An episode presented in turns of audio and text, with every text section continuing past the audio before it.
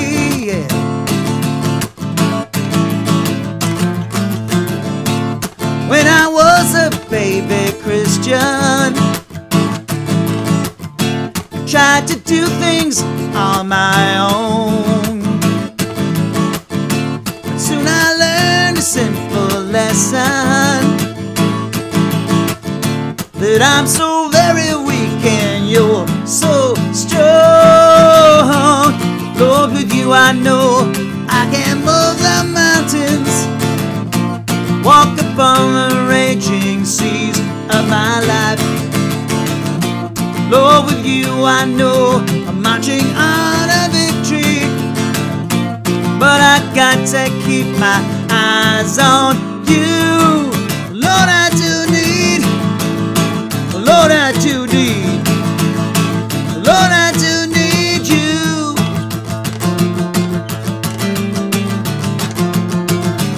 Every moment of every minute of every hour of every day. Every moment of every minute of every hour of every day. Every moment every minute of every hour of every day. Lord, I do need. Lord, I do need. Lord, I do need you. Hey, hey, yeah.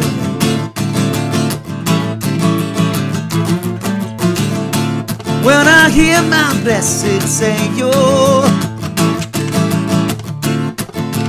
those words that matter most.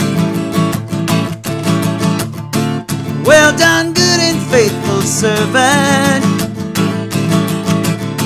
And with his strength, I know that I will hear those words. Lord, with you, I know I can move the mountains, walk upon the raging seas of my life. Lord, with you, I know marching on a victory but I got to keep my eyes on you.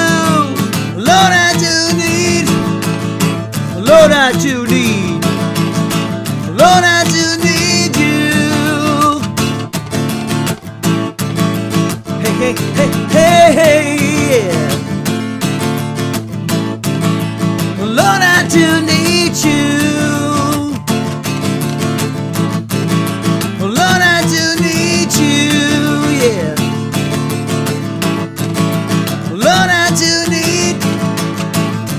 I do need. Lord, I do need you. All right, uh, good morning again. And if you could turn your Bibles to Ephesians chapter 2, verse 1, I'll be right back. Let me hang up my guitar.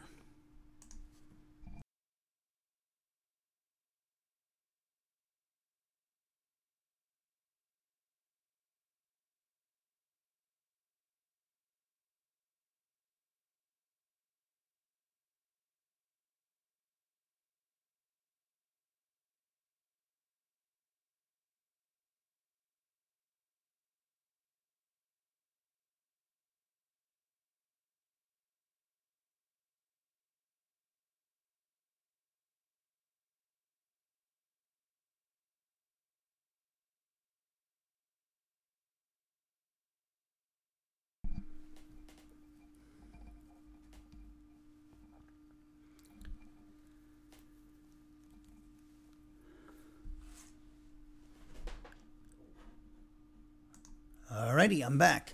And uh, if you haven't turned there already, please go to Ephesians chapter 2, verse 1. Just lining myself up with the uh, with my camera here. And um, oh, I went a little further than I did before. Okay. Uh, so Ephesians chapter 2, verse 1 is where you should be. We're going to wrap up our study today of Ephesians chapter 2, verse 18. And by noting that access to the presence of the Father in relation to the omnipotence of the Holy Spirit. So that is what we'll be looking at here today, wrapping up our study of Ephesians 2.18. Uh, we're almost done with the chapter 2, so we're, we're, we're rolling along. Today will be the 122nd hour in Ephesians. And also, uh, just remember today, we'll as the first, as we always do, the first Saturday of each month, we're going to study. I'll do the Lord's Supper at the end of our lesson here today, and uh, and also just for I'd like to do some announcements for people who always popping in, especially on Saturdays. Uh, we uh, have new visitors all the time uh, through our various podcasts and uh, websites and, and, and, media platforms that we have. So, uh, for basically for those new people to the ministry, um, my name is Bill Wenstrom. I'm a pastor ordained in 1998. Um, originally from Massachusetts, had two church plants in Iowa, Cedar Rapids, Iowa area, and I was in the New England area from 2019 to 22, and then uh, maintaining Wenstrom Bible Ministries uh, during the whole time when I was in Massachusetts, although it was primarily online because of the COVID thing hit. And so I wasn't able to get uh, a group of people together, although I was actually in the planning stages of getting together home Bible studies, and then the COVID thing hit. So uh, I came out here to Huntsville, Alabama. I was offered the, the, the pastorate here to take over for Pastor Buddy Peak here at Doctrinal Bible Church in Huntsville, Alabama, back in 2022. So I had my uh, first class taught there, which is right half mile down the road on uh, July 10th of uh, 2022. So, um, so we uh, for for Wenstrom Bible Ministries, our class schedule is Tuesday, Thursdays, and Saturdays at 11 a.m. Central Standard Time. Uh, I'm located. Wenstrom Bible Ministries is uh, our mailing address is located at 603 O'Shaughnessy Avenue, Northeast Huntsville, Alabama 35801. If you if you go to Google me, you'll see it. Uh, Wenstrom.org is our main website. We have over 1,700 written articles there in PDF format related to our various exhaustive detail, exegesis and exposition of the different books we've done over the last 25, 30 years, whatever it is now, and also uh, different doctrines of the Christian faith, and uh, and also uh, different uh, Greek word studies, prep school materials. We also I also write my own Christian music. That's up on our website, and also we have a YouTube page which uh, we've been on since 2011 uh, under Bill Wenstrom and. Um, so I have playlists for all the different subjects and books we've done in the, in the past, and also um, the different collection of songs that I've, I've, written over the years. And so that's on our uh, YouTube page as well.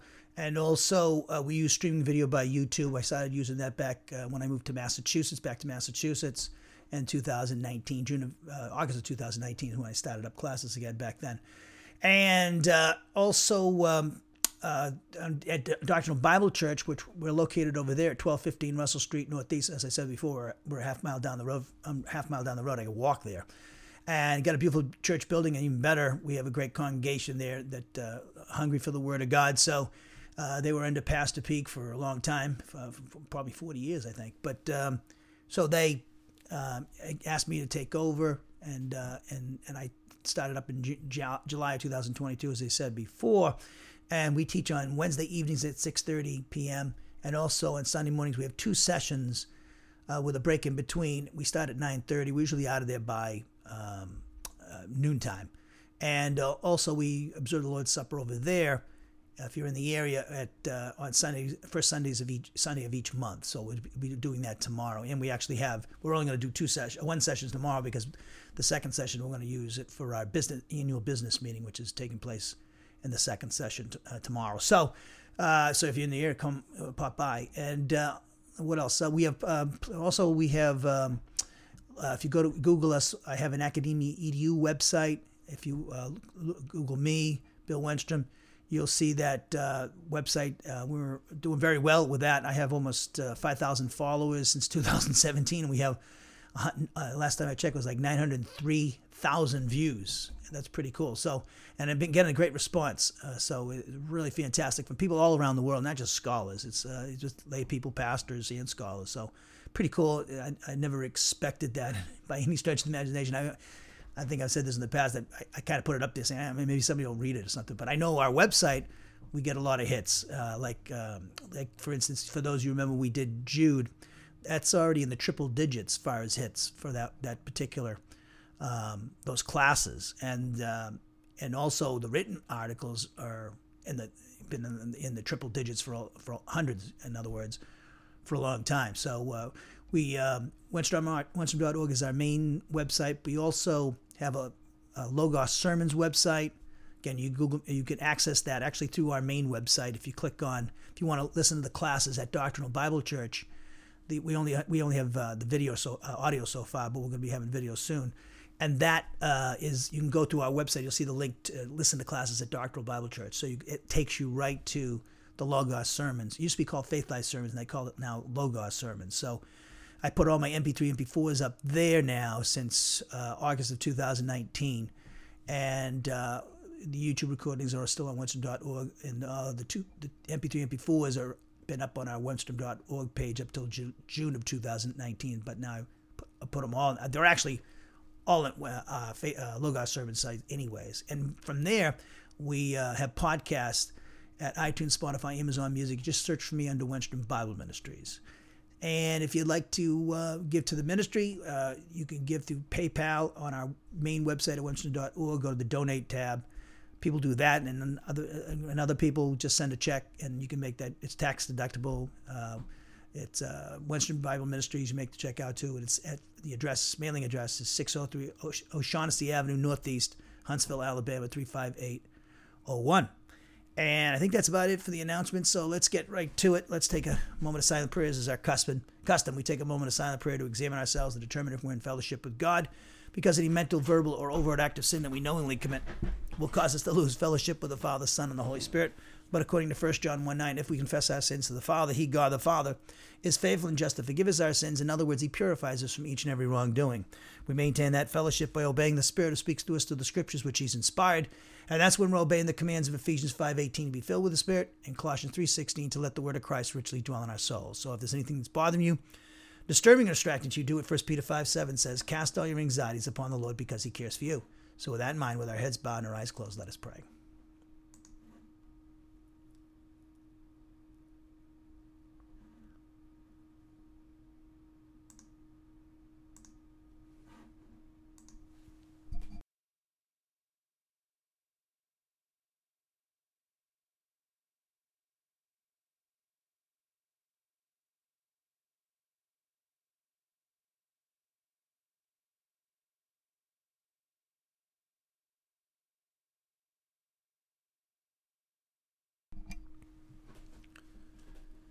Heavenly Father, we thank you for another day that you've given to us, another week of Bible classes. I thank you so much for your faithfulness to this ministry, and thank you for the people that you've raised up that have been supporting this ministry, where they're attending the classes and watching and listening to them, and and also uh, those who serve in the ministry over the years up to this present moment, and also those who support the ministry financially. Thank you for them. And uh, I pray you would continue to provide for our financial needs here at Wenstrom Bible Ministries. Um, I just pray, Father, uh, also, I thank you for this study in Ephesians, and I thank you for those who might be joining me live or a later date through the recordings on our websites and podcasts and media platforms that you've given to us. I just pray, Father, that each person person in the audience uh, would uh, be able to, by the Spirit, understand, learn, understand, and apply what they're being taught, to carefully consider the passages and principles that we'll be noting here today. So, in order, in order to make personal application, I pray each person will be spoken to individually and also all of us as a corporate unit. I also pray, Father, for myself. Help me to communicate your word today. Uh, again, with accuracy and clarity, reverence and respect and power. Help me to be sensitive to the Spirit's guidance and direction. I pray the Spirit use me mightily as his instrument so that your people can receive the necessary spiritual nourishment because your word taught that man does not live on bread alone, but from every word that proceeds out of your mouth. So, Father, uh, we also pray for the, the technology and thank you for the technology, people taking advantage of it. We pray everything would function properly. I pray there be no problems with, with the streaming video by YouTube. Thank you for the service that they provide. And also, uh, there be no problems with the recordings, the video, and the audio, and uploading these things to our various websites, podcasts, and media platforms that you've given to us. I pray you protect them all from the evil one, as you've been doing, and uh, use them mightily, as you've been doing. In our Lord and Savior Jesus Christ's name we pray. Amen. All righty. You should be at uh, Ephesians chapter 2, verse 1. We're going to, as I said before, wrap up our study of Ephesians chapter 2, verse 18 by noting uh, the this, uh, the fact that we, as church age believers, have access to the presence of the Father. And today, we'll look at it in relation to the omnipotence of the Holy Spirit. So let's, uh, as we've been doing, we'll go to uh, read from the Net Bible, uh, Ephesians chapter 2, and then I'll read from my translation of chapter 2, and then look at verse 18 for the rest of the class. And then remember, we observe the Lord's Supper uh, at the end of uh, this lesson today. As we do the first Saturday of each month. So it says in Ephesians chapter 2, verse 1 And although you were dead in your transgressions and sins, in which you formerly lived according to this world's present path, according to the ruler of the kingdom of the year, the ruler of the spirit that is now energizing the sons of disobedience, among whom all of us also formerly lived out our lives in the cravings of our flesh, indulging the desires of the flesh and the mind, and were by nature children of wrath, even as the rest. But God, being rich in mercy, because of his great love with which he loved us, even though we were dead in transgressions, he made us alive together with Christ. By grace you were saved. And he raised us up with him and seated us with him in the heavenly realms in Christ Jesus to demonstrate in the coming ages the surpassing wealth of his grace and kindness toward us in Christ Jesus. For by grace you are saved through faith, and this is not from yourselves. It is the gift of God. It is not from works, so that no one can boast. For we are his workmanship, having been created in Christ Jesus for good works, that God prepared beforehand, so we may do them. Therefore, remember that formerly you, the Gentiles in the flesh, who were called uncircumcision by the so called circumcision that is performed on the human body by human hands, that you at that time, without the Messiah, alienated from the citizenship of Israel, strangers to the covenants of promise, having no hope, and without God in the world. But now in Christ Jesus, you who used to be far away have been brought near by the blood of Christ.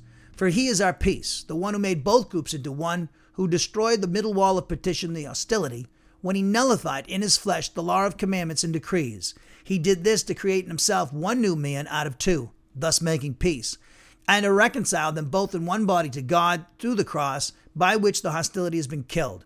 And he came and he preached peace to you who are far off, and peace to those who are near, so that through him we both have access in one spirit to the Father.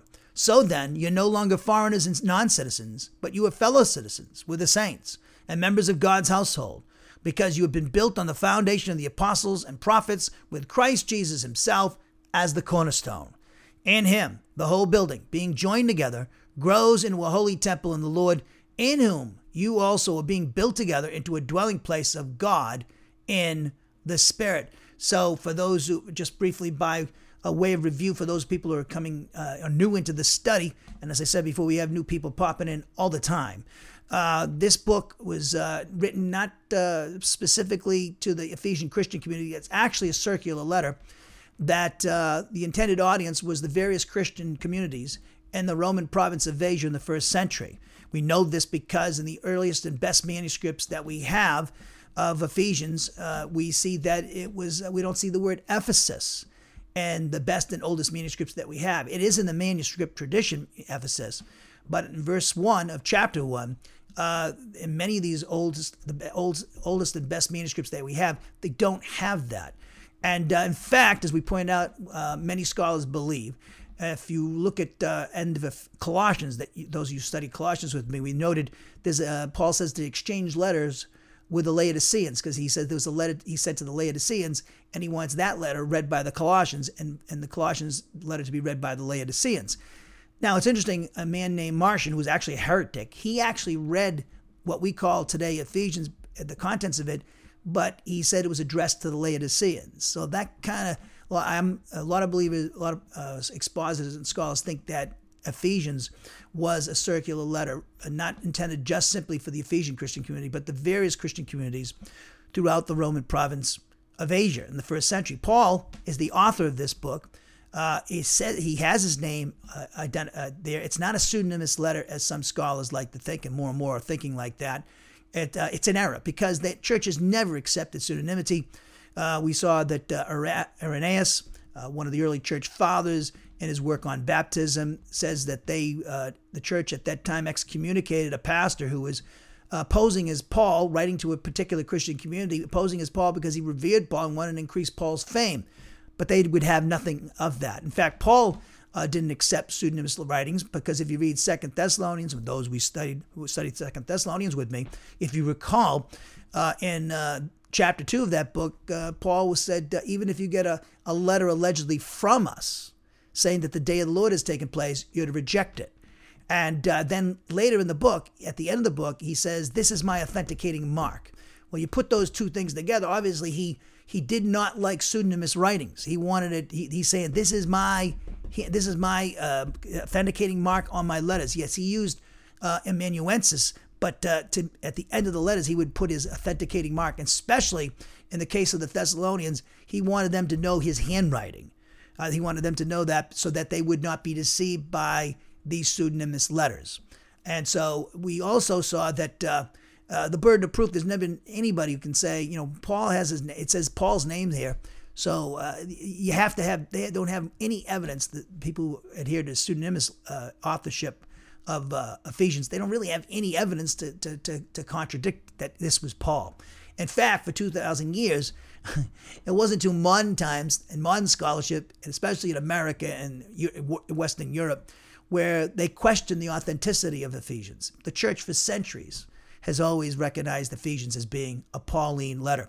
And also, we saw that Paul was writing this between 60 and 62 AD, and this was during his first Roman imprisonment, which he was eventually released from. And from during that imprisonment, he wrote Colossians, Philemon, Philippians, and Ephesians, what we know as Ephesians.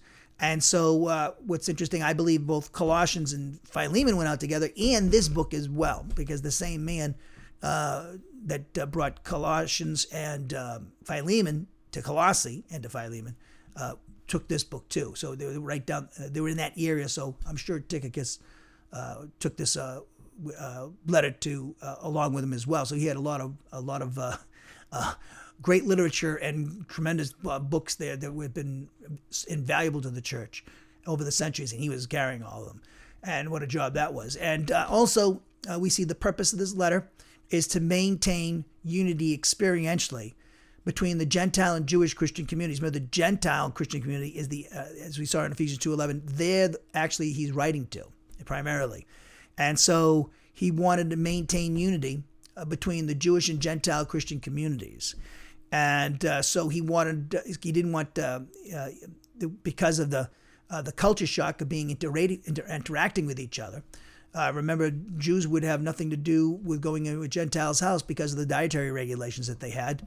And also, in many cases, they, they thought they would never stoop to go have dinner with a Gentile and uh, because of their arrogance. And so we see that uh, Paul was very concerned that in the Christian community that the unity between the Jewish and Gentile Christian mini, uh, ministries uh, uh, communities would be maintained through the practice of the command to love one another.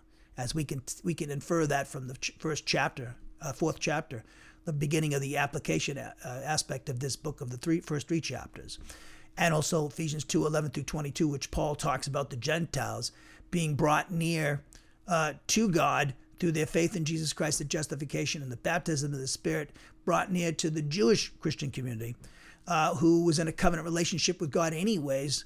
Uh, the Jews were, and the Gentiles were never in a, in a covenant relationship with God. So, us Gentile Christians, as we've been studying, in Ephesians 2 11 through 22.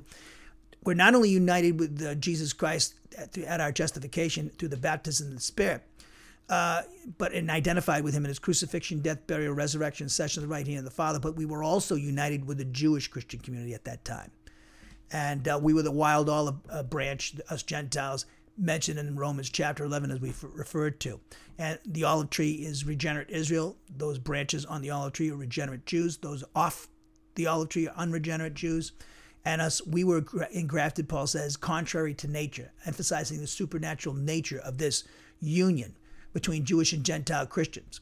As we'll also see when we get to chapter three, which in, the, in, the, autobiographical section of the first uh, of chapter three, where he, before he does his second intercessory, first intercessory prayer, second intercessory prayer of the letter.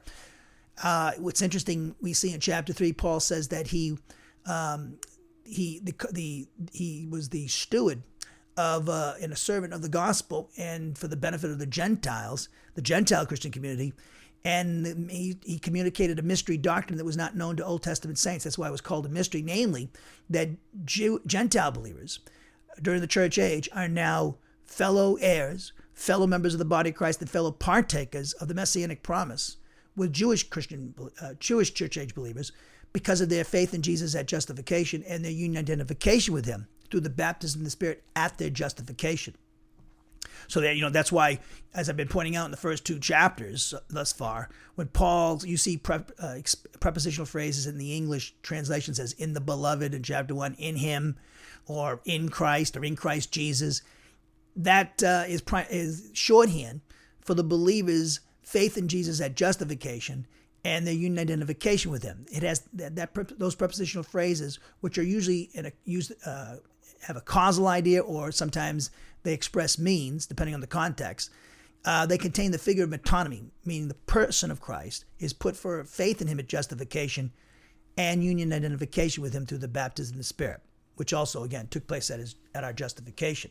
So, what's interesting, Paul says in chapter 3 that uh, through the church, this particular uh, phenomena that's never happened in history until the church age, where Jewish and Gentile Christians are on uh, Jewish and Gentile believers are on equal footing with each other. Okay, that is being made known to Satan and the members of his kingdom at this time through the church. What is it telling them? Well, Paul says in this chapter, chapter 2, 11 through 22, that we're the new humanity, which is actually going to dispossess Satan and the fallen angels. How is that? Well, if you recall, as we've been pointing out in Genesis chapter 1, verses 26 and 20, chapter 1, verses 26 and 27, God said that Adam and Eve were to rule over the works of his hands and their progeny. Well, the fall of Satan, uh, fall of uh, Adam and Eve, uh, looks like, uh, according to what Paul says about Satan and John says about him and and uh, and the Lord uh, in, in the Gospel of Luke, is that Satan is now the God of this world. He temporarily usurped the authority of Adam and Eve in the garden with the fall. And so that's why he's called the God of this world, 2 Corinthians 4 4. The whole world is under his power, 1 John 5 19. He deceives the entire world, and he offered up the kingdoms of this world to Jesus in his temptation. And of course, Jesus emphatically rebuked him with the word of God. Uh, and that wouldn't have been a legitimate temptation of Jesus if he didn't, in fact, have that kind of authority over the nations. And so uh, Satan and his kingdom are going to be dispossessed by Jesus Christ and his bride, the church. Remember, the church is the bride of Christ, as we'll see in Ephesians 5. And that was a mystery not known to Old Testament saints. And so now, through the church, it's being made known that we're going to dispossess Satan and the fallen angels, and that'll be at the second advent of Christ when Jesus comes back to defeat Antichrist, the false prophet, the tribulation armies, and imprison and deliver Israel from those things, those people, and also he will uh, incarcerate Satan and the fallen angels for a thousand years. In fact, Paul says to the Corinthians in 1 Corinthians 6 3, don't you know you're going to judge angels? So Satan and his kingdom are not really happy with the church, and uh, uh because we're going to dispossess them. So that's why the church, uh, at this particular time, I know he has an he does have an eye on Israel, of course, but the church is primarily his uh, his target because, as we know that from Ephesians chapter six, verses 10 through 18. And actually, uh, what's interesting as well, those who studied Second Thessalonians with me, and I've been developing this in our Day of the Lord series at DBC, is that the church has to be removed in order for the Antichrist to be manifested and then make that treaty with Israel, which starts the 70th week. We know that from Second Thessalonians chapter 2, 1 through 2. And remember, the restrainer is the omnip- is the Holy Spirit and his omnipotence, which is who indwells the, each member of the church. So when the rapture takes place, it says that he will be removed at that time. And then Antichrist can manifest himself, and then he can make that treaty with Israel, and then the 70th week can begin, which ends with the second advent of Christ, when Christ starts the kingdom on the earth with us, the church, his bride, and elect angels, Old Testament saints and resurrection bodies, and tribulational martyrs. So it's this fascinating study that we're involved in here. So let's look at my translation of chapter 2. It says, Now correspondingly, even though each and every one of you is a corporate unit with spiritually dead ones because of your transgressions. In other words, because of your sins. Each one of you uh, who formerly lived by means of these in agreement with the standard of the unregenerate people of this age, which is the production of the cosmic world system, in agreement with the standard of the sovereign ruler, namely the sovereign governmental authority ruling over the evil spirits residing in the earth's atmosphere, specifically the spirit who is presently working in the lives of those members of the human race who are characterized by disobedience, among whom each and every one of us also, formerly for our own selfish benefit, conducted our lives by means of those lusts which are produced by our flesh, specifically by indulging those inclinations which are produced by our flesh. In other words, those impulses which are the product of our flesh. Consequently, each and every one of us caused ourselves to be children who are objects of wrath because of our natural condition from physical birth, just as the rest correspondingly caused themselves to be children who are objects of wrath because of their natural condition from physical birth. So we see there in that passage is the three great enemies of the human race and the church, of course. Uh, the old Adamic sin nature, which is in the genetic structure of our physical body, and also Satan and his cosmic world system. And then he, Paul mentions, describes that pre-conversion, pre-justification state of these Gentile Christians, and uh, in order to accentuate the love and grace and mercy of God. So it says in verse four, but because God is rich with regards to mercy, because of the exercise of his great love with which he loved each and every one of us. Even though each and every one of us is a corporate unit with spiritually dead ones because of our transgressions, he caused each and every one of us to be made alive together with the one and only Christ. Each and every one of you is a corporate unit saved because of grace. Now he's going to teach us how he, we're uh, made alive together with Christ. Specifically, he caused each and every one of us as a corporate unit to be raised with him, our identification with Christ in his resurrection. Correspondingly, he caused each and every one of us as a corporate unit to be seated in the heavenlies, our identification with Christ in his session at the right hand of the Father. How did he do this? What was the reason why? Because of our faith in and union identification with Christ Jesus. Verse 7 He did this so that he could display for his own glory during the ages which are certain to come the incomparable wealth which is the product of his grace because of kindness for the benefit of each and every one of us because of our faith in and union and identification with Christ Jesus. So again, as you saw in verse 6, you see it in verse 7. Because of our faith in and union identification with Christ Jesus, I my translation is much more uh, explanatory and wordy than the modern translations because I'm being more interpretive deliberately to help my readers or, or listeners or what uh, people viewers, and uh, because I'm in their interpreter. So it's shorthand. Paul in those prepositional phrases like in Christ Jesus, uh, it's talking about it's shorthand. It's talking about our the person of Christ is put for our faith in Him at just justification and our union identification with Him through the baptism of the Spirit. So then it says in verse eight, each and every one of you as a corporate unit are saved because of grace by means of faith. In other words, this salvation never originated from any one of you as a source. It originated as the gift from God.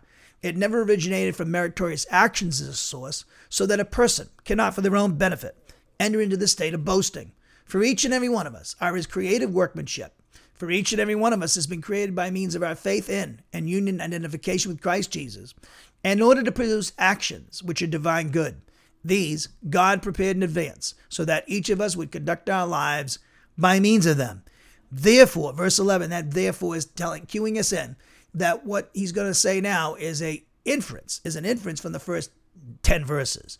Therefore, each and every one of you Gentile Christians, as a corporate unit, must continue to make it your habit of remembering that formerly each of you who belong to the Gentile race, with respect to the human body, specifically those who receive the designation uncircumcision, by those who receive the designation circumcision, the Jews, with respect to the human body, performed by human hands. Each one of you used to be characterized as without a relationship with Christ. Each one of you used to be alienated from the nation of Israel's citizenship. Specifically, each of you used to be strangers to the most important promise, the Messianic promise, which is the product of the covenants. Each of you used to not possess a confident expectation of blessing. Consequently, each of you used to be without a relationship with God and the in the uh, sphere of the cosmic world system. So, like verses 1 through 3, verse 12 is describing the pre justification, pre conversion, unregenerate state of the recipients of this letter, which is true of us, of us all church, all of us church age believers. And but this time it's in relation not to God uh, and, our, and our lack of relationship with God, but in our lack of relationship with God's covenant people, Israel, uh, in particular the remnant of Israel, that's the believing remnant. So, verse 13, it says, However, because of your faith in and identification with Christ Jesus, each and every one of you is a corporate unit who formerly were far away have now been brought near by means of the blood belonging to this same Christ. For he himself personifies our peace, namely by causing both groups to be one, specifically by destroying the wall which served as the barrier, that is, that which caused the hostility, and that's between the two races with each other and the two races with God. Verse 15, in other words, by nullifying by means of his human nature the law, composed of the commandments, consisting of a written code of laws, in order that he might cause the two to be created into one new humanity. Now, this time instead of being a causal idea, we have the of this preposition, these prepositional phrases which have Jesus as his referent. We, we now is going to give us the means, how the, the, the means by which God, uh, the Lord Jesus Christ, created this new humanity by means of faith in Himself, at justification and union identification with Himself through the baptism of the Spirit. Thus, He caused peace to be established, and that's between between the two races with each other and the two races with God. So it's a double reconciliation. In other words, that he would reconcile both groups into one body to God through his cross. So he's presenting to us in verses 11 through 22 a double reconciliation, a reconciliation between the Gentiles and the Jews, and a reconciliation of both races with God. Then it says, consequently, he put to death the hostility between the two and the two with God by means of faith in himself and justification, and union and identification with himself, again through the baptism of the Spirit. Correspondingly, he, as a result, came proclaiming peace for the benefit of each and every one of you, namely, those who were far off, likewise, peace to those who were near. Consequently, through the personal, intermediate agency of himself, each and every one of us in the Christian community, Jew and Gentile, namely both groups, are experiencing access by means of the omnipotence of the one Spirit to the presence of the Father. Indeed, therefore, each and every one of you as a corporate unit are no longer foreigners to the covenants of promise, that is, foreign citizens, but rather each one of you, as a corporate unit, are fellow citizens with the saints, that is, members of God's household. Why? Because each and every one of you, as a corporate unit, have been built on the foundation, which is the communication of the gospel to each one of you by the apostles, as well as prophets. Simultaneously, he himself, namely Christ Jesus, is the cornerstone. On the basis of its being continually fitted inextricably together by means of justification by faith and union and identification with Him. The whole building is growing into a holy temple by appropriating by faith union and identification with the Lord. In other words, by appropriating by faith your union identification with Him, all of you, without exception, are being built together into God's dwelling place by means of the omnipotence of the Spirit. So, as we pointed out in our last two classes in Ephesians 2.18, the word access there, uh, pros, pros, prosagoge, it appears only in this verse and two other places in the Greek New Testament, Romans 5.2 and Ephesians 3.12. Ephesians 3.12 we'll be studying in the near, not too distant future. I, I actually just finished off that verse a few days ago. And we'll also take a look at Ephesians, uh, Romans 5.2, which we actually studied in great detail uh, many years ago. So this word prosagoge, it means to lead someone into the presence of another. And that is with an assistance of another, and with the implication that the person doing the receiving is of a higher status. And in each instance, here it denotes access to the presence of the Father. And in these passages, these, these three passages, this word access, prosagoge, is used in relation to God the Father. Thus, this word denotes the sinner being led into the presence of the Father through the intermediate agency of the Lord Jesus Christ. Meaning, in other words, based upon the merits of the object of our faith at justification, Jesus, and our, the merits of our union identification with Him. And, and it's done to, so that we might experience an eternal relationship and fellowship with the Father.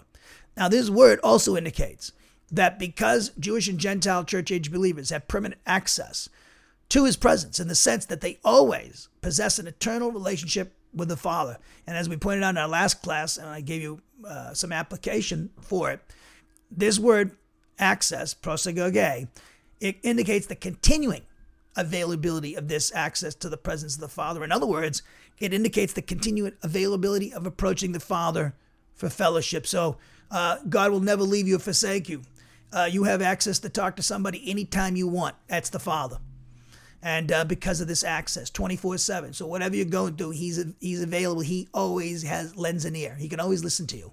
And you can always talk to him. And also of course you listen to him as he speaks through this by the spirit through the communication of the word of god. So this word access it doesn't simply mean entrance since the word access accurately reflects the meaning of this word in the greek. Why? Because it denotes not only entrance in the presence of the father but also the continuing availability of that access to the presence of the Father. And as we pointed out also in our previous class, the word himself in this verse, the referent is Jesus Christ. It's autos, the intensive personal pronoun. And it's the uh, object of the preposition dia, as we pointed out. And that particular preposition, as we pointed out, functions as a marker of agency. And that would indicate to us, as we also pointed out in our last class, that Jesus Christ is the personal intermediate agency through whom both Jewish and Gentile Christians experience access by means of the omnipotence of the one Spirit and of the presence of the Father. So, in what sense was Jesus our intermediate agency that, that gave us access to the Father? Because if you look at my translation, verse 18 again, it says, consequently, through the personal intermediate agency of Himself, each and every one of us as a Corbin unit, namely both groups, are experiencing access by means of the omnipotence of the one Spirit to the presence of the Father. As the Net Bible says, so that through him we both have access in one spirit to the Father. So through him is basically bringing out the idea that Jesus is our intermediate uh, uh intermediate agency through whom we have access to the presence of the Father 24/7 and forever on into eternity. In what sense though? Well, this sense. Jesus Christ's crucifixion, his death, his burial, his resurrection and session at the right hand of the Father brought uh, regenerate, born again church age believers, into the presence of the Father. Why? Because Jesus is the intermediary between a holy God and sinners. As we pointed out in our last class in a, in a passage we studied in great detail back in Marion, Iowa, 1 Timothy 2 5, for there's one God and one intermediary between God and humanity, Christ Jesus himself, human. Now, the church age believer, we also pointed out their faith in Jesus, resulting in the Father declaring them justified simultaneously appropriated the omnipotence of the Holy Spirit who brought us into the presence of the Father. Now, the Spirit did this by placing us under Jesus Christ's headship, uniting us with Him, and identifying us with Him in His crucifixion, death, burial, resurrection, and session at the right hand of the Father. So, therefore, as we left off in our last class, Jesus Christ is the personal intermediate agency who enables both Jewish and Gentile believers to experience access to the presence of the Father because when He declared us justified through faith in His Son, the omnipotence of the Holy Spirit appropriated for us, church age believers, the benefits of Jesus Christ's crucifixion, death, burial, resurrection, session at the right hand of the Father. Now, and we'll look at this for the rest of the class and then go into our, this, the observance of the Lord's table.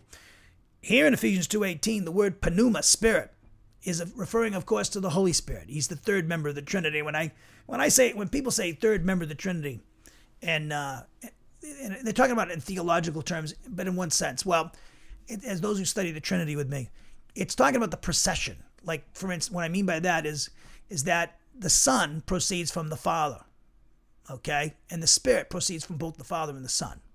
If you look at Scripture, now why? Because the Father, Jesus said, sent him, okay, and he is going to send the Spirit to church age believers uh, at, at, the day of Pentecost. Okay, so this, nobody's sending the Father, so that's why he's called the first member of the Trinity, not because he's more important or he's got uh, more divine attributes than the other two. That's not the case.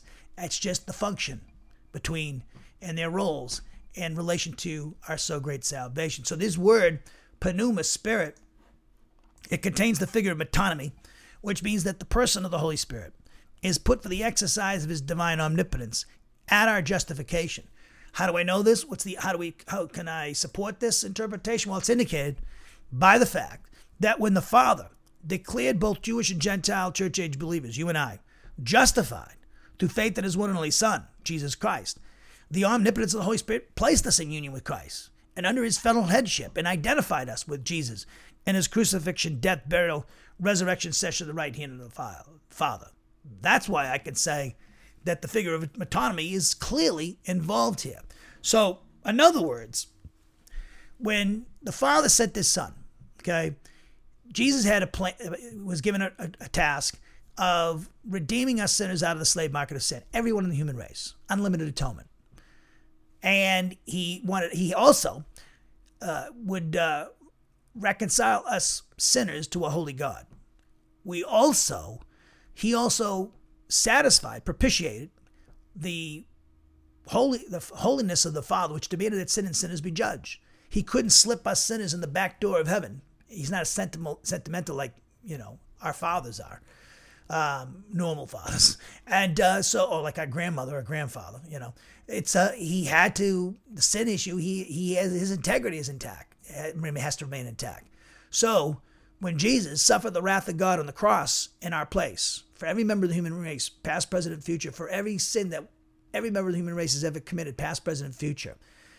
Uh, when he suffered the wrath of God on the cross, that was uh, satis- that proved that, that the Father was satisfied with that, and he demonstrated that by raising his Son from the dead, thus vindicating his Son, and then seating him at his right hand as victor in the angelic conflict, and now as the head of the new humanity that's going to dispossess Satan and the fallen angels at the second his second advent. And uh, and so now, uh, during the church age, which began in June of 33 AD, according to Acts chapter 2, among Jewish believers of Jesus, and they received the baptism of the Spirit, and the baptism of the Spirit uh, identified us with Jesus in his crucifixion, death, burial, resurrection, session right hand of the Father. This identification is mentioned in Romans 6. You see it in Ephesians chapter 2, verses 6 and 7, Colossians 2 and 3. So it's a big part of what Paul taught. And in other places, he talks about this. But uh, those are the big passages I just pointed out to you. And so uh, that means that God looks at us as crucified, died, buried, raised, and seated with Jesus Christ, and not according to our sins and transgressions. Okay? Now, when we trusted in uh, Jesus as our Savior, our justification. Simultaneously, the Holy Spirit did that identification and placed us in union with His Son. When we had faith in Jesus at justification, that appropriated or uh, it, it, helped it appropriated the power of the Holy Spirit. That faith, uh, which can move mountains, right? Well, He moved a pretty, pretty big mountain at our justification. Uh, the Holy Spirit appropriates all the benefits of Christ's crucifixion, death, burial, resurrection, session, the right hand of the Father and that's at our justification. So the Spirit's power was able to appropriate all those benefits of his crucifixion, death, burial, resurrection, session right here of the Father for the church age believer, each and every one of us. And that's at our justification when the Father declares justified. So this word pneuma, uh, the Spirit, is modified by the nudis, dative neuter singular form of the noun heis, translated one. Now this this particular use of the adjective parallels its usage in Ephesians 2:16 where we pointed out it modifies the noun soma, body, which again in that context the word body refers to the body of Jewish and Gentile Christians as being a unified single human entity despite the diversity between the two. So the adjective of this uh, this use of the adjective heis, one, in Ephesians 2:18 emphasizes that it was by means of the omnipotence of the one spirit namely the Holy Spirit, that Jewish and Gentile Christians form a single unified human entity. It also emphasizes that the Spirit unifies both groups, and specifically, it emphasizes that the exercise of his power, omnipotence, is the unifying force between these two groups with each other and these two groups with God. So, what's interesting, and it's tied to the purpose of this letter. Remember, Paul, I told you, wants the the uh, the unity between the Jewish and Gentile Christian communities to be u- maintained through the uh, practice of the command to love one another. Now, that would that would keep this unity experientially going, uh, being experienced by these two groups. Uh, and remember, the Holy Spirit already, through the baptism of the Spirit, gave us the basis for this unity between the two groups and the two groups of God, and also in a perfective sense, at our at the rapture, the resurrection of the church, uh, we'll have unity in a perfective sense always for on into eternity. But in the meantime, we're in between our justification and the baptism of the Spirit and our resurrection, uh, getting our resurrection bodies of the rapture. So we're in the period now where volition is important and that we have to practice the command to love one another. And to practice the command to love one another, you have to believe that God loved you at, his, at your justification, loves you now, will love you in the future through his Son and the Spirit. So, you know, that when you, we love because he first loved us. Remember, First John 4 19? And uh, so uh, we believe, you know, he, he, we, we love because he first loved us. So, in order to practice this command love one another, we must have faith in what God and God's love for us. Because if you don't have faith that God loves you as a believer, you're not going to practice this command to love one another. And that, so that's how you know that uh, people are walking in faith by because of the practice of the command to love one another. In fact, Paul makes that clear. If you remember, we studied First Thessalonians. He was very concerned that about their faith, their post justification faith, and their love. But he mentions faith first because you can't practice the command to love one another if you don't trust in the fact that, and believe in the fact and have the conviction that that God loves you, okay, when you were his enemy. So we have to always remind ourselves of what God did for us in the past. So this word pneuma, spirit, is the object of the preposition en, which functions here as a marker of means, indicating that the omnipotence of the Holy Spirit was the means by which both Jewish and Gentile Christians exist in the state of experiencing this access to the Father. So the Spirit, as I said before, his omnipotence, appropriated for the benefit of us church age believers, the benefits of Jesus Christ's crucifixion, death, burial, resurrection, and session at the right hand of the Father, when the Father declared us justified through faith in his one and only Son. Now, this expression that we see in Ephesians 2:18, which I translate by means of the omnipotence of the one Spirit, en heni uh, pneumati, en heni pneumati, and it's translated in the Net Bible is in one Spirit. Okay, so that that's very uh, prepositional phrase. That same prepositional phrase that we see in Ephesians 2:18 is also found in 1 Corinthians 12:13 and Philippians 1:27. And 1 Corinthians 12:13 it's used in relation to the baptism of the Spirit. Look at Ephesians first uh, excuse me, 1 Corinthians 12:13 please.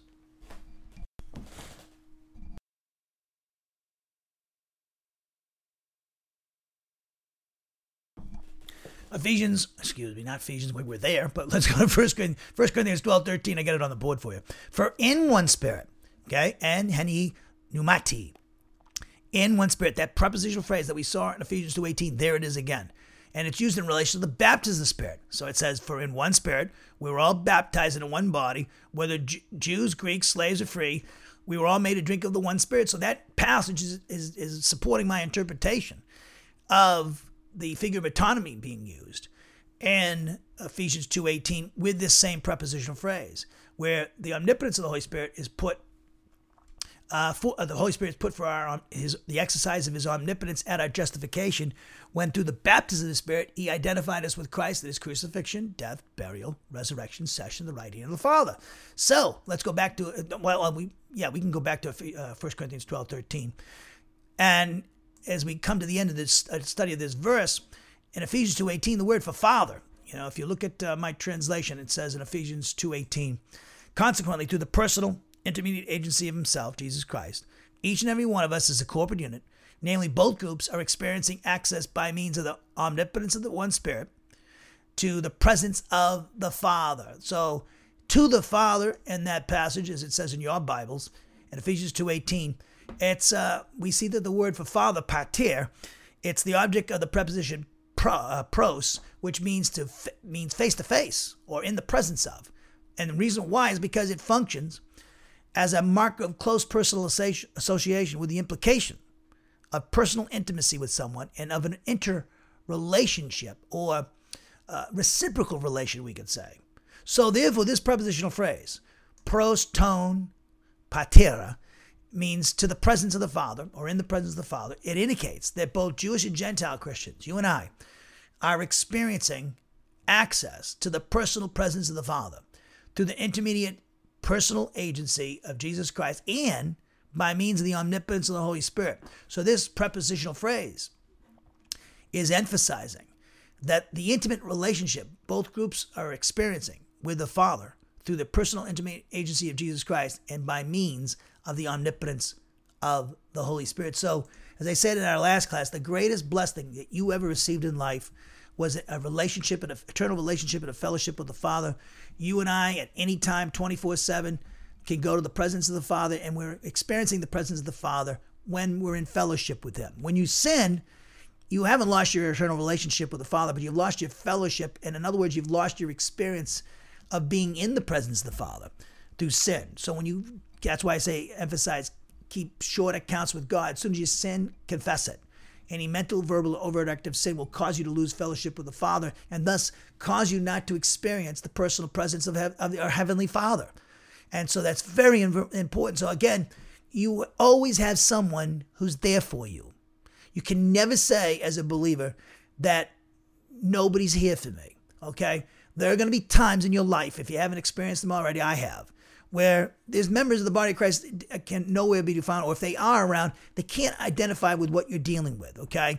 for whatever reason, not because of anything sinister, but just uh, that they don't care. It's just some. There are some things that we just have to walk through alone with God, and there's some things that we can share with others, but there's some things that you just you, it's just the way it is, because God's trying to advance you spiritually. So, uh, so there's so it's very important. So you always have somebody to talk to. If you're single or you're in lonely, you're in a bad marriage or whatever, or you don't think you have anybody as a friend, you know, you always have the Father. In fact, who would you want to have as your friend and mentor and somebody to talk to than him?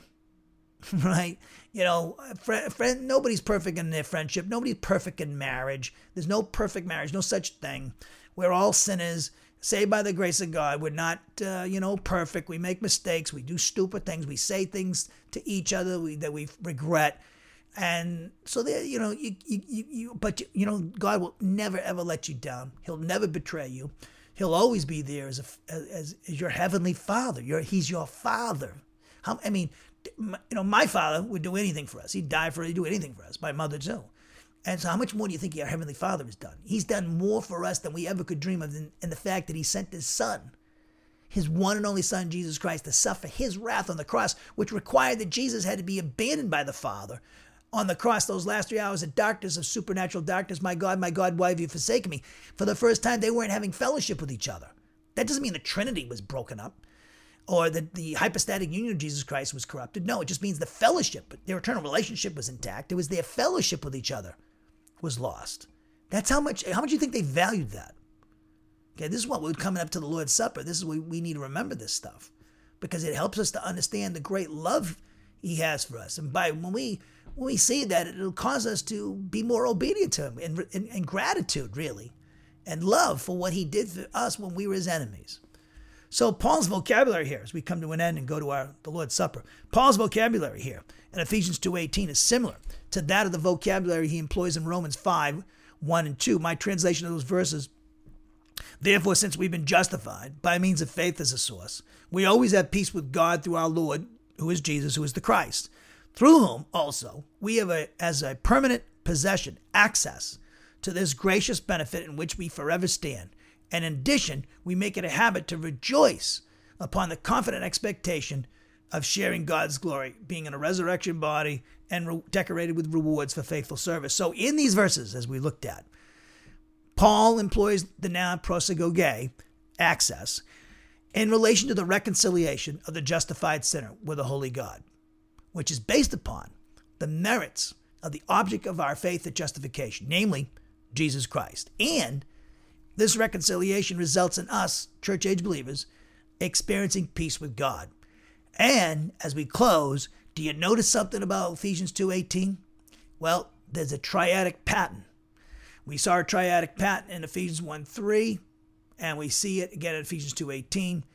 Uh, this triadic pattern we studied in our we, we looked at uh, what that means in our uh, Trinity series, but uh, basically, a triadic pattern means each member of the Trinity is being mentioned in a verse or a passage. So in Ephesians 2:18, we get all three members of the church of being mentioned. In fact, the Trinity is a major theme that appears in this epistle, as I pointed out in our introduction to this letter. As we also noted in our study of Ephesians 1:3, this verse contains a triadic pattern. The Father, Son, and Holy Spirit are all mentioned. And in fact, as we noted in Ephesians chapter 1, verses 3 to 14, that passage, the prologue of the letter, contains a triadic pattern. We pointed out that in Ephesians chapter 1, verses 3 through 6, uh, that the Father's work in electing us, church age believers in eternity past, while the work of the Son is mentioned in Ephesians 1, 7 through 12, and redeeming us at the cross in Ephesians 1, 13 and 14, describes the work of the Holy Spirit in sealing us at the Father as the Father's possession at our justification. As we'll see in the future in Ephesians chapter 4, Verses 4 through 6, Paul exhorts the Gentile Christian community in the Roman province of Asia to, to unity by reminding them that there is one Spirit, one Lord, and one Father, or in other words, God is a unity of three persons. And so, as members of their family, we, us church age believers, should be united through obedience to the command to love one another. In Ephesians chapter 5, verses 18 through 21, Paul commends, uh, commands the Gentile Christian community in the Roman province of Asia to be totally and completely influenced by means of the Spirit, and this will result in them uh, speaking to one another in psalms and hymns and spiritual songs, making melody in their hearts to the Lord, always giving thanks for all things in the name of the Lord Jesus Christ to God the Father. And that's what we should do on a, on a daily basis, and we should do that today as we uh, wrap up our study of Ephesians 2:18. So now we're going to do, as we do the first Saturday of each month, we're going to segue now. We've ended our lesson. Now we're going to go and observe the Lord's Supper. So while I'm getting strapping my guitar on to sing us a song with relation to that, uh, I want you to go to uh, 1 Corinthians chapter 11, verse 23. 1 Corinthians 11, 23. So let me, um, I'll uh, change the screen and then put a, the mic on mute and just get strap my guitar on. I'll be right back to sing us a song to uh, set up the Lord's Supper.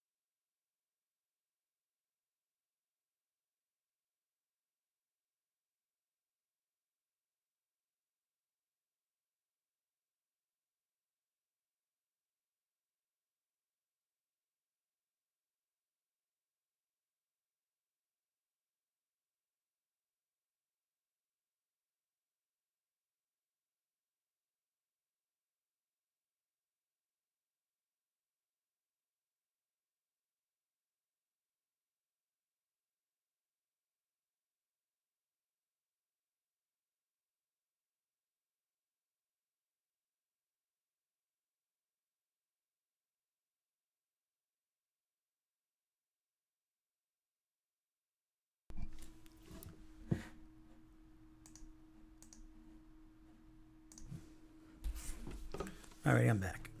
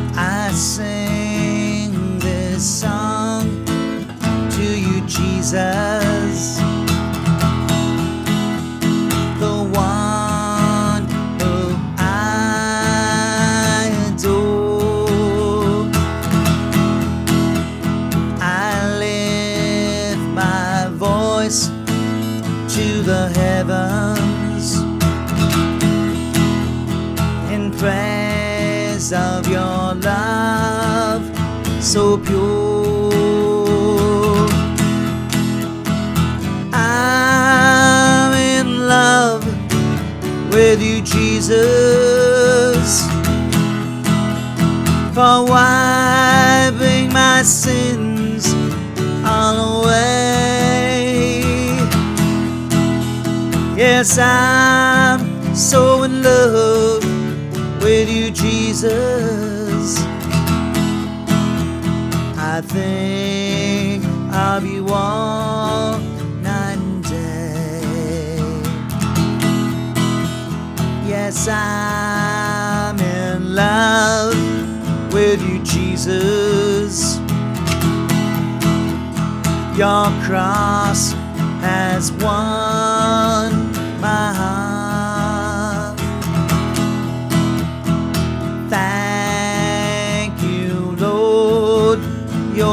you're my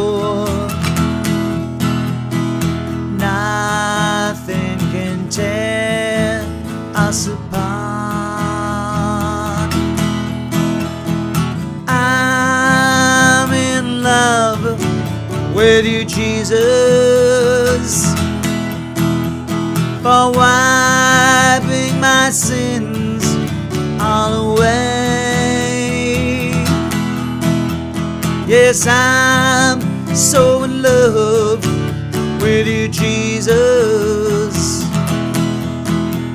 I think of you all night and day. Yes, I'm so in love with you, Jesus, for wiping my sins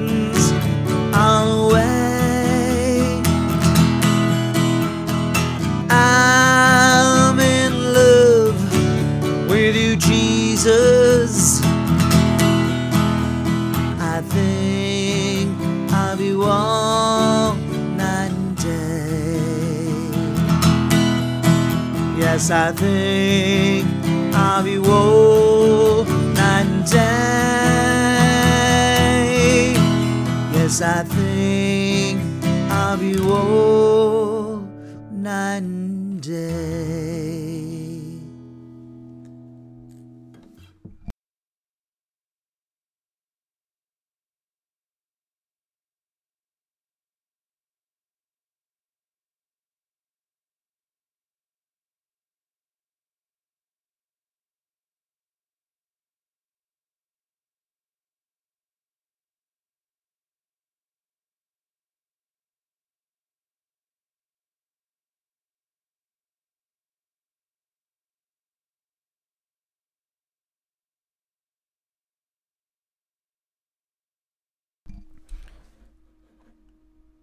All right, we come now to the Lord's table, and I have uh, bread and juice in front of me, so you should have that with you as well. And we're going to bring into remembrance our Lord and Savior Jesus Christ and his great sacrifice on the cross for us at Calvary 2,000 years ago. And uh, so uh, you should be at 1 Corinthians 11 23. So as we come to approach the Lord's table, remember that it was uh, basically an extension of the, um, the Passover, which brought into remembrance uh, the great deliverance the Lord provided them uh, from fa- uh, enslavement to sin, uh, enslavement to Pharaoh in uh, Egypt. And uh, so, but now, Jesus, who's uh, often in Matthew, is considered as the, the, the second Moses, really, and the greatest one, because of he's the great deliverer, and he delivered us from something much greater than from bondage to slavery and, and, and some nation or before some leader in the world uh, in world history. Uh, he's delivered us from sin and Satan and his cosmic system, enslavement to those things. He also delivered us from eternal condemnation with his great sacrifice. Uh, he uh, also delivered us from our personal sins. Uh, we also uh, in physical and spiritual death and condemnation from the law. So he did that all for us at Calvary. So we see that the Lord Jesus Christ, when we talk about the bread there, it's what the Jews were told to make the bread unleavened. You know, the feast of unleavened bread. Remember, feast of unleavened bread and Passover were right on, right with each other. And Jesus, Paul says in 1 Corinthians 5 7, is our, our Passover. The Passover lamb was a picture of Jesus Christ. And so was a shadow. Jesus the, Jesus the reality. He's the Lamb of God takes away the sin of the world. So that bread that you have was supposed to be unleavened. And the reason why, because leaven many times is, is a sign of evil. But Jesus didn't have the presence of evil in him because he didn't have a, a, sin nature like you and I do as a result of being uh, being passed down to us from our parents. And so the sin nature gets passed down through copulation, and and, uh, and that's where the sin nature perpetuates itself. So Jesus, the Holy Spirit impregnated Mary, as it says in uh, uh Luke chapter 1, verse 37. Also, you see uh, Hebrews 10, 5 through 7, where a body you prepare for me, Jesus said, and before he came into the world. And uh, that body was uh, the product of uh, the Holy Spirit impregnating Mary, not Joseph impregnating Mary. And that meant that Jesus doesn't didn't have a sin nature like you and I. That's why the sin nature is the reason why we go back to the dust of the ground, our, our biological life. That's why we need a resurrection body. Okay? So Jesus, in his person, he is both undiminished deity and true sinless humanity in one person forever. Uh, he is different from the Father and the Spirit in that he became a human being. And he is uh, just like you and I as a human being, except he doesn't have sin. And he's God in the flesh. So he's the what we call in theology the unique theanthropic person of creation. And so uh, that's important because what he did on the cross and suffering the wrath of God in our, in our, in our place would be meaningless if he wasn't who he was, the incarnate Son of God. So we couldn't keep God's law. We were condemned by the law because we couldn't keep it perfectly, which the law required, if you wanted to have an eternal relationship and a fellowship with the triune God. So God, his son, was able to do what we couldn't do live a life of perfect obedience. That's very important because if he didn't do that and he wasn't God, uh, that could never be taken place. And so therefore we would, we would be still dead in our sins and transgressions. So when he when he was on uh, so then the juice speaks of his the blood of Christ, which is a representative analogy relating the animal sacrifices to what Jesus sacrificed on the cross and his spiritual and physical death. When I say spiritual death, that means when he was abandoned by the Father. He was losing fellowship with his Father. And that is a, a source of death. Paul even talks about this in Romans 8. For the believer, we can't, we don't have real spiritual death. We're, you know, we're, but we do can experience temporal spiritual death. In other words, when we lose fellowship with God, there's a, that's a death, sort of death is what Paul describes it. Okay. So Jesus, he was abandoned by his heavenly father and he was offered himself up to the eternal spirit but he was abandoned by his heavenly father. So the father and the son had a transaction there. So he had to suffer the wrath of God in our place so that we wouldn't suffer the wrath of God forever in the lake of fire. So when he did that, he redeemed us out of the crucifixion, and that, that was part of his suffering the wrath of God. Being abandoned by the Father was part of the suffering the wrath of God. In fact, in the Garden of Gethsemane, it was that was the, the cup of wrath. He was was uh, pleading with the Father that uh, he, could avoid it if, if possible, but not his will, but what the Father wanted and that's that's important because it wasn't that the physical suffering was the torture of the crucifixion was horrible, and he had two scourgings, but physical death, but which he did of his own volition, the physical death.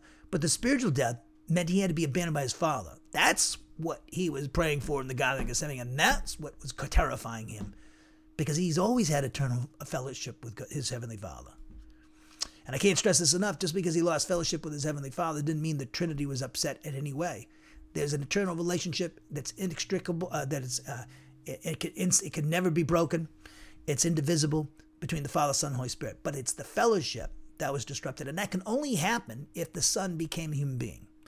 So the Jew speaks of that blood of Christ, or in other words, his substitutionary spiritual and physical deaths on the cross, which redeemed us sinners out of the slave market of sin, which we were all born physically alive yet spiritually dead, reconciled us sinners to a holy God, and it also propitiated, satisfied the Father's holiness, which demanded that sin and sinners be judged. And why did God, the Father, Son, and Holy Spirit do this for us when we were their enemies? Is because they love us. And that love is greater than human love, any type of human love, which is a gift. Love for your country, love for your parents, love for your, your kids, your grandchildren, um, it's, your love for your spouse, uh, this is a greater love because God loved us when we were very, totally obnoxious in his enemies. Okay? That's the type of love you need to have in your marriage when you're dealing with your husband and your wife. Okay? So, Paul says in 1 Corinthians 11 23, For I received from the Lord what I also passed on to you, that the Lord Jesus, on the night in which he was betrayed, he took bread, and after he had given thanks, he broke it and said, This is my body, which is for you. Do this, it's a command do this in remembrance of me. So let us partake of the bread in remembrance of our Lord.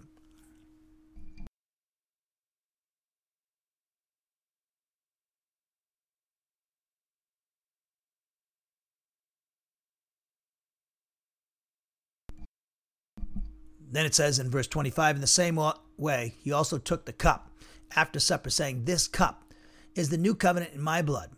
Do this every time you drink it in remembrance of me. So let's partake of the cup in remembrance of our Lord's death.